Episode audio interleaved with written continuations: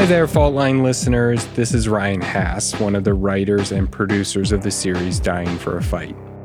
Back in November, we brought you what we thought might be the last episode in this series that looked at the killing of Sean Kelliher. Sean was an anti fascist who was killed in 2019, and his family and friends believe police hated his politics so much that they wouldn't solve his murder. We're back in your podcast feed because we have a major update on the case.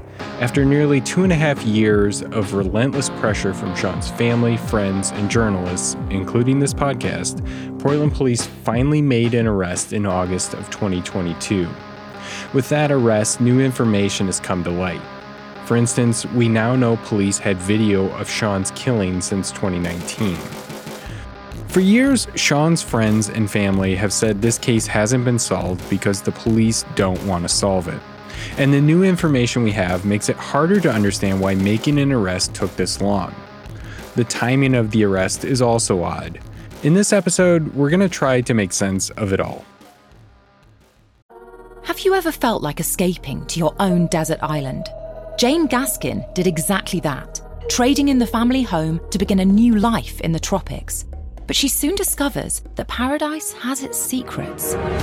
I'm Alice Levine, and this is The Price of Paradise the island dream that ends in kidnap, corruption, and murder. Wish you were here? Follow The Price of Paradise now, wherever you listen to podcasts. Welcome to True Spies, the podcast that takes you deep inside the greatest secret missions of all time. Suddenly, out of the darkness appeared Bin Laden. You'll meet the people who live life undercover. What do they know? What are their skills? And what would you do in their position? Vengeance felt good. Seeing these people pay for what they'd done felt righteous. True Spies from Spyscape Studios, wherever you get your podcasts. The host for Dying for a Fight, Sergio Olmos, is currently in Ukraine doing reporting, so I'm joined by one of the show's producers, Jonathan Levinson. Hi, Jonathan. Hey, Ryan. So, we got this astounding news in August of 2022 with no warning that Portland police had finally apprehended one of the men they believe was involved in Sean Kelliher's killing. I want to talk with you in a minute about how all of that went down. But before we do that, I thought it might be helpful to recap a bit of what law enforcement told us as we were reporting this series, because this new information puts those interviews in a pretty fresh light. Yeah, when we were reporting the series, one of the biggest questions we tried repeatedly to get an answer to was why hadn't police made an arrest when the evidence seemed pretty clear? As a reminder, the SUV that was essentially the murder weapon was left behind at the scene. That would give police the plates, the owner's info, and any fingerprints or other identifying clues that might have been in the vehicle itself. We also learned during our reporting that police had collected at least some surveillance footage nearby. Anti fascists had said police had helpful video, and we recently learned that police likely collected that very early in the investigation, which we will talk about a little bit later. Overall, it's just a very hefty pile of evidence. Right. And so we asked all kinds of people in law enforcement what the deal was. Here's a clip of the then head of Portland's police detectives, Commander Jeff Bell. Here's part of the issue. You know, with this case, I guarantee you there is someone, and maybe more than someone, who who knows who did this. Um, they have not come forward, and and that is, unfortunately, we still rely on beyond just video surveillance, beyond physical evidence, beyond what we get out at the scene, we still rely on on people to tell us what they saw and what they heard. And I have to point out here that this is something we heard many times as we were asking people questions about this case. Police and other law enforcement repeatedly said there were aspects of this case that just made it more complicated than it appeared. And they said they needed more witnesses to come forward to make an arrest. Here's how the local prosecutor, Mike Schmidt, put it when we asked him what it would take to charge someone in a case like Sean's. Well, the answer, like most law school uh, exams, is it depends, right? Uh, it depends on what other collateral evidence we have that could help us prove what we need to prove in, in the court. Our best case scenario is that if somebody has information and they share that with us, they're willing to put their name behind it. So, what's not being said here by law enforcement is that anti fascists don't necessarily trust them or believe in the prison system. And yet, police are asking for that trust. Uh, again, here's how Bell put it. I mean, in terms of homicide investigations, I want folks to trust that we have the best interests of the investigation at heart. And what that means is we are trying to find answers for loved ones, for those who are left behind. And there are some key pieces of this investigation that we're talking about here that make it not nearly as simple as it appears. This idea that it's not nearly as simple as it appears is something police repeatedly told us. And they told Laura too. When we first started investigating, Laura Kelliher told us she knew who killed Sean. She even told us she believed police had video evidence. She said anti fascist researchers were able to use information from that night to link the vehicle to two men in 2019. We didn't name anyone during the podcast because no one had been charged. But just recently, on August 4th, police arrested Christopher Knipe as the alleged driver of the car that killed Sean. This is roughly what Laura had told us had happened, meaning that, contrary to the police argument of the case not being as simple as it seems, Laura's information appears to have been right all along. That arrest has been massive news here in Portland, and it's given us some new information, even though there's still a lot we don't know about this case you know, we don't have a lot of details into what happened or why that arrest happened, but one way we can see a window into that is law enforcement put out the probable cause affidavit, uh, which is basically their reasoning and process for making this arrest. Um, I don't know if you can maybe talk us through a little bit of what that document says. So the document confirmed a lot of our previous reporting and what we had been told. Uh, we know that a car registered to one of Christopher Knipe's relatives was left at the scene.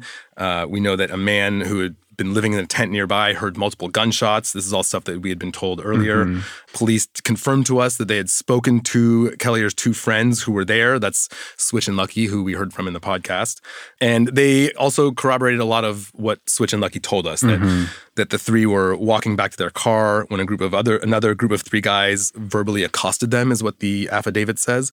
It names them in the affidavit as Knipe, Scott Duncan, and Noah Caudill. Laura had previously named Knipe and Duncan to us, and we had tried to contact them many times through many different methods during the podcast, but they did not respond. So, according to Knipe's affidavit, those three got into Knipe's car that night. They then allegedly drove off, turned around, and accelerated back towards Sean, Switch, and Lucky. Uh, the affidavit says that the vehicle drove up onto the sidewalk and ran over Sean. Jonathan, what is alleged to have happened after that? Lucky, who we heard from, was armed that night. Uh, he fired uh, into Knipe's car to prevent him from backing up again over Sean. This is all stuff we'd heard. This is all stuff that was mm-hmm. confirmed in the affidavit. One thing that was not necessarily included in this probable cause affidavit, but was a factor here in this arrest was Morgan Kanoki listeners may remember in episode eight, we had uncovered her as a new witness in this case who police had never spoken to. Yeah, she was a former coworker uh, and friend of Knipe's. And in a, just a really bizarre coincidence, she had also attended protests and knew Sean. She told Sergio, uh, the host of the podcast, that she suspected Knipe was involved from from the night of the murder, but police had never spoken to her, uh, and we talked to her in 2021. Kanoki told us that she saw news reports that Sean was killed and saw on TV that it looked like Knipe's vehicle was involved.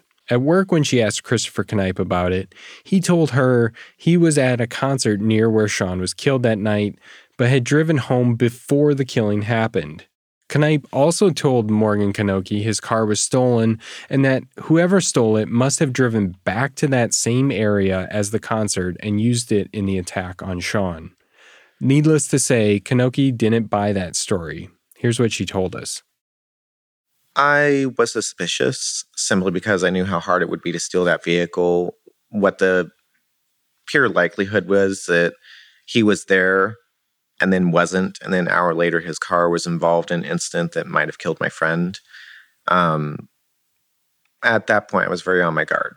It just doesn't make sense to me. Kanoki told us that while she didn't go to the police in 2019, she would talk to officers if they reached out to her. That episode aired in November of 2021, and it wasn't until July of 2022 that police did ask to speak to her. Portland police have declined most questions about this case, saying, you know, it's an ongoing investigation. But we know the DA doesn't like to rely solely on video. And we heard a lot during the show that police wanted more witness statements to make an arrest. So Kanoki's recounting of events is clearly that. Yeah, her story did offer that new evidence police said they needed. But because of Knipe's arrest, we also learned just how much evidence they have had for years. And it's kind of surprising just how much information they seemed to have had without making an arrest. And maybe you can take us through some more of what we know from that affidavit and some of those additional details about the arrest and the timeline around how that arrest played out. A big thing we now know for sure is that police did have video evidence. It says there is surveillance video of Christopher Knipe, Scott Duncan, and a man named Noah Caudill together at the nearby Bossa Nova Ballroom. There's also video of the actual incident. The video shows Knipe's SUV driving away from Kelliher, Switch, and Lucky, then abruptly stops about half a block away, turns around, and accelerates back towards them.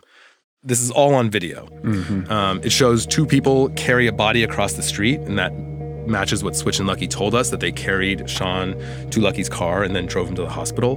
Mm-hmm. The affidavit also says that, you know, the roads were open in other directions, right? And so that means that Knipe could have driven away from the scene in any direction he wanted to. A quote from the affidavit says Detective Broughton, that's the detective on the case, Yeah. uh, was unable to locate any objective evidence that would justify why the SUV turned back around after driving away from the intersection. Detective Broughton also was unable to locate any objective evidence to justify why the SUV drove straight at Kelliher after the U turn.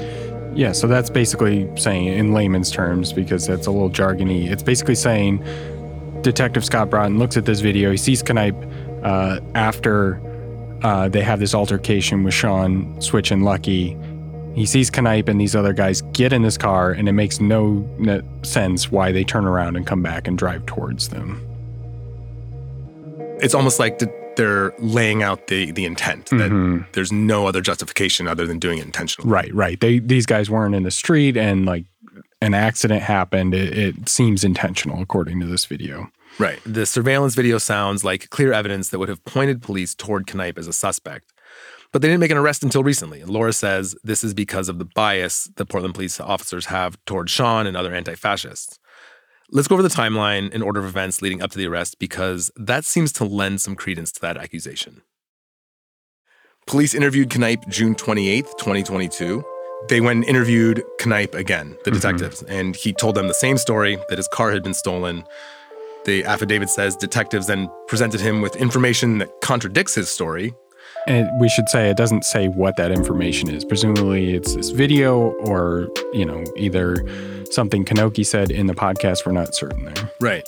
To which Knipe responded, I'd better come clean. They say that uh, police said he, he then admitted to, quote, being the person who drove the car that struck and killed Kelliher. Right. Knipe told the police that he was in the car alone and didn't know Duncan. Which is bizarre, right? Like we know from our reporting, there seem to be a lot of connections between Knipe and Duncan. They live together at the same address, so it, it seems bizarre to say you don't know these people. Right, and maybe it suggests that they didn't tell him the, the extent of the video they had mm-hmm. because he's going to change his story again. So then, over a month later, that interview with Knipe was on June 28th. Uh, they arrested him on August 4th, and at that point, he changed the story again. He acknowledged that he was with Caudill and Duncan. He told police that he had no idea why he turned around. Uh, he said that he blacked out shortly after pulling away from the curb and had no recollection of what occurred up until the crash. Yeah, and that timeline makes even less sense now because we know that Portland police had this surveillance video of Knipe just days after the killing. We found out from other records we've been able to obtain since the podcast ended that police had officers canvass and collect the video within that first week. And they uh, also gathered fingerprints from the SUV and made a report on people associated with the vehicle right after the killing. We even know that police called Knipe and his uncle, who owned the SUV, and spoke to them in the days after Sean was killed. It just seems very bizarre that there was this drawn out period of time between when Christopher Knipe confessed and when he was arrested. Yeah, October 2019 is when this incident happens. Obviously, immediate investigation takes place. It seems to go kind of cold.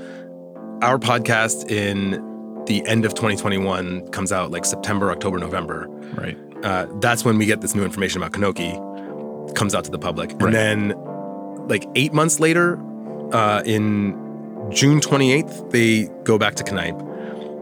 Um, he admits to doing it. A month later, they talk to Kanoki.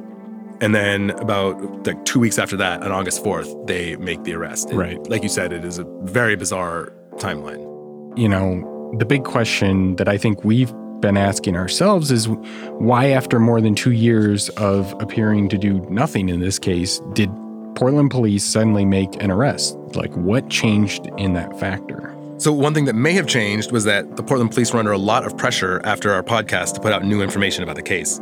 We're going to take a quick break, and then we're going to hear how Knipe's arrest came after OPB and other media outlets took the police to court to finally be transparent.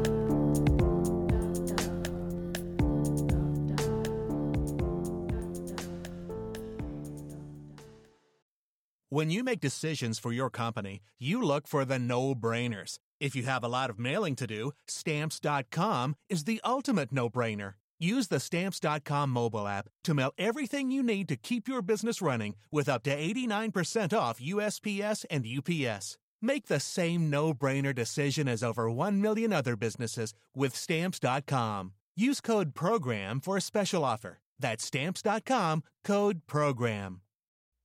In the 1970s, John Todd burst onto the evangelical scene with a shocking tale. He claimed to be a former witch involved in a then unheard of secret organization called the Illuminati and urged Christians to prepare for a violent world takeover.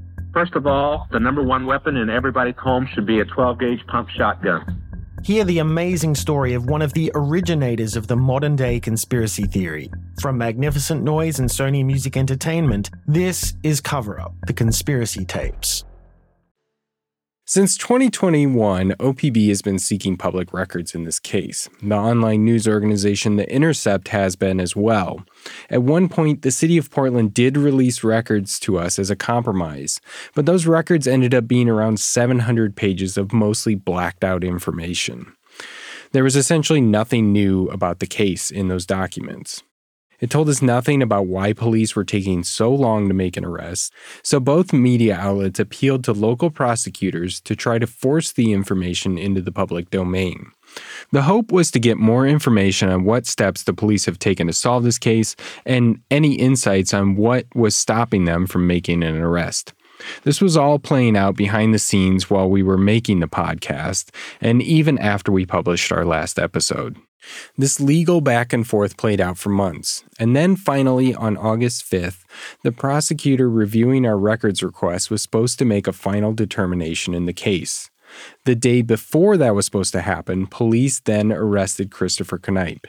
That delayed the release of the information we had been seeking. And in his eventual decision, which gave us some records, but kept many of them hidden from the public for now, the prosecutor looking at the case said if it hadn't been for the arrest, it is likely that OPB would have won the release of even more records. Jonathan, you recently interviewed Ellen Osoinach, an attorney who focuses on public records and government transparency.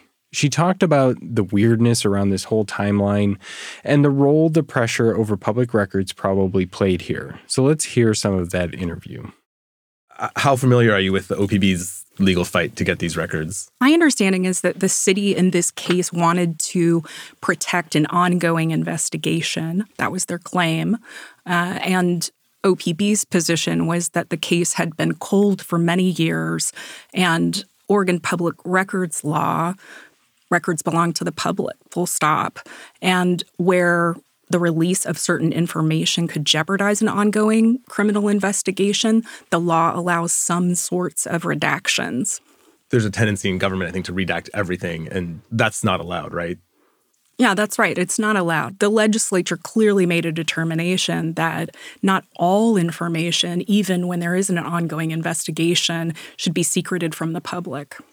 Osoinach said the decision on OPB's appeal to get hundreds of redacted pages unsealed was deferred when Knipe was arrested on August 4th. That decision was expected to come down the following day, and I asked her if she thought OPB's argument was likely to win. I thought that OPB's arguments were compelling in that the city did not have any information that it was able or willing to provide about the investigation that had they were claiming been ongoing since 2019.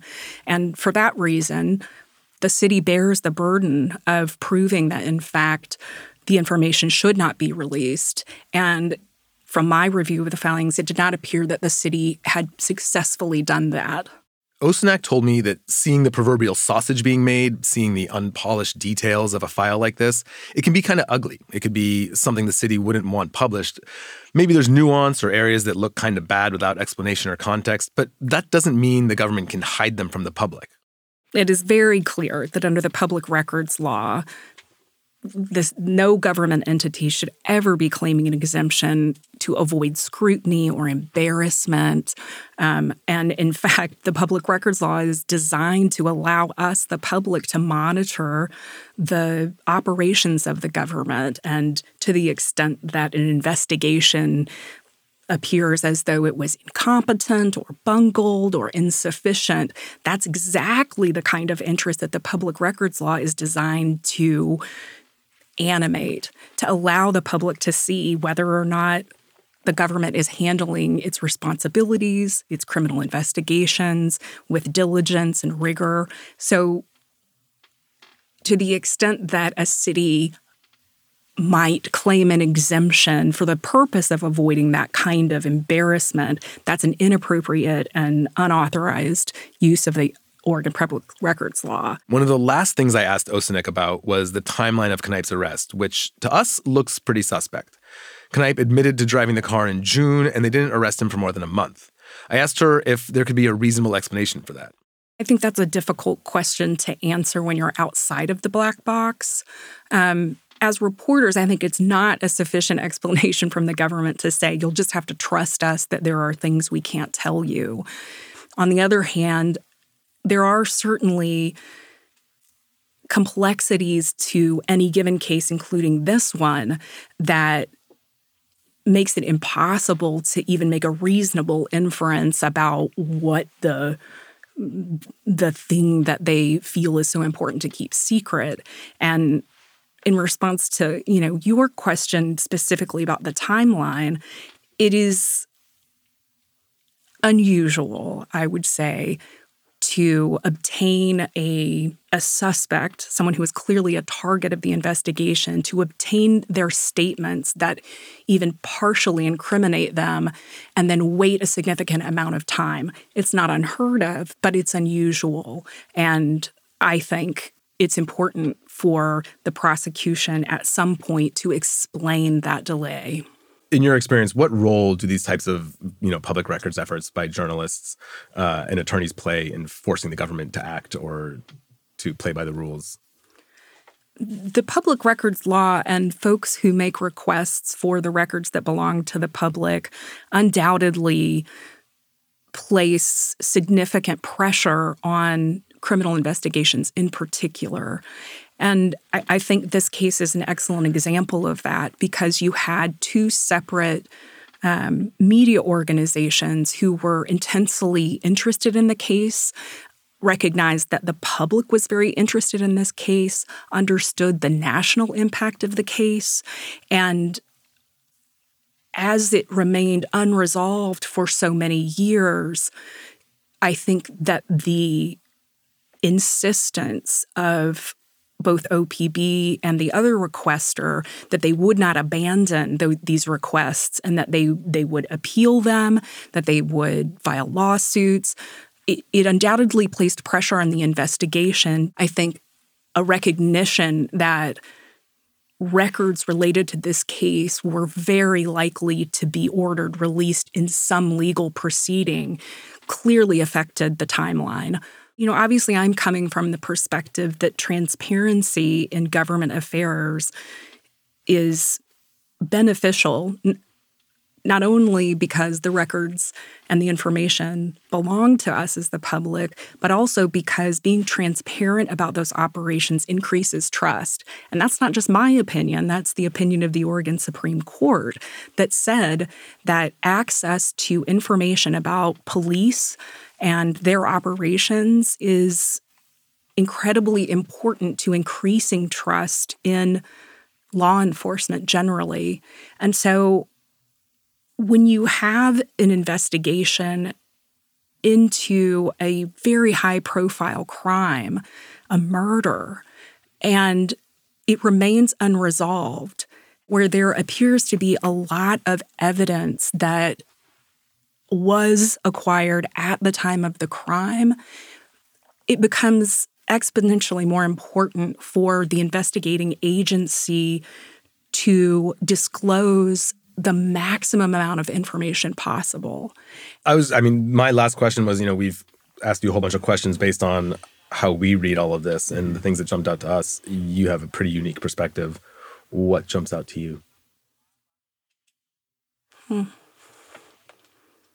I think what jumps out to me is the dates at which the city was aware that an independent decision maker might order the disclosure of the records occurred so close in time to the arrest in this case. Um, and I think it's a fair inference that the desire for transparency and the way in which OPB and the Intercept pursued those records made action in this case much more urgent. Dying for a Fight is a co production between Somethin' Else and OPB. This episode was reported and produced by Grant Irving, Jonathan Levinson, and me, Ryan Haas. Our editors are Anna Griffin and Lizzie Jacobs. Our theme is by Deli Girls. Additional music by Nolan Schneider and Pete GK. Executive producers for Dying for a Fight are Lizzie Jacobs, Tom Koenig, and Anna Griffin. Thanks also to Steve Ackerman, Jen Mistry, and E.K. Egbatola.